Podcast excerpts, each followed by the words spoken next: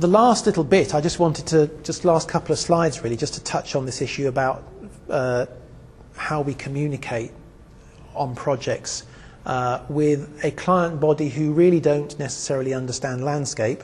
99.9% of them don't understand landscape.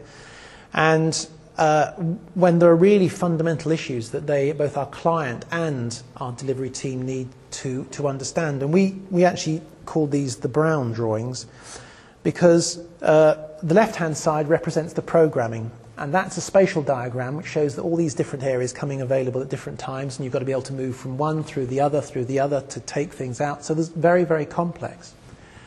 Added to that, we've got all these issues of establishment, as I mentioned at the outset.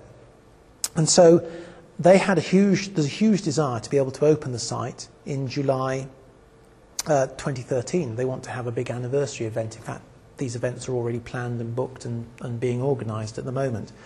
The question is, where on earth are they going to be held? Because actually, the only bit of green, if you seed a meadow and you do things by the process they were planning, because they were expecting to seed all these meadows, is that bit of green in the middle, um, which has a capacity of 15,000 or something like that. So uh, there were some really big challenges, and if at that point it's going to look brown and not green, because everybody thinks, oh, it's complete, therefore the landscape's done as well, and that's just the way project managers and construction people think. Um, they need to be thinking about actually how you do the PR for that, how you plan for that, how you organise and how you move around it. And indeed, if you look at the diagram to the, to the, to the right, which is the December, the reality is that if you seed things in late spring, with meadows, you're going to get a slow and sparse germination.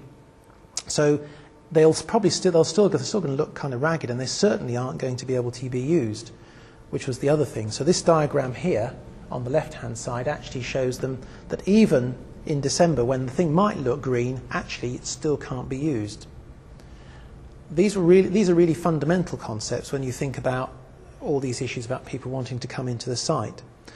So we were, had to go through this whole process of trying to get people to understand how important this was, and it, it took about 18 months and a lot of diagrams like this to help people understand actually they needed to invest some more money, and they need to invest money in, in, in uh, meadow turf. Um, and these diagrams just show some of the diagrams, a whole series of diagrams we went through to explain to them how we need to create something that's beautiful from the day one and is actually usable from day one. And in that middle diagram, the pink bits represent those, those connections, those Parkland connections, the stitches, we, we call them. And we are looking for those to be very floriferous. In fact, the, the top image there is, um, is, is, again, working with Sheffield University, and they've done a lot of this work uh, in, in, Sheffield in terms of motorway um, central reserves, for example, and making them very uh, colourful and bright kind of uh, ornamental meadows. So that's the kind of process of leading people from the edge right through the site. So there's a clear strategy so that so there's something beautiful and welcoming.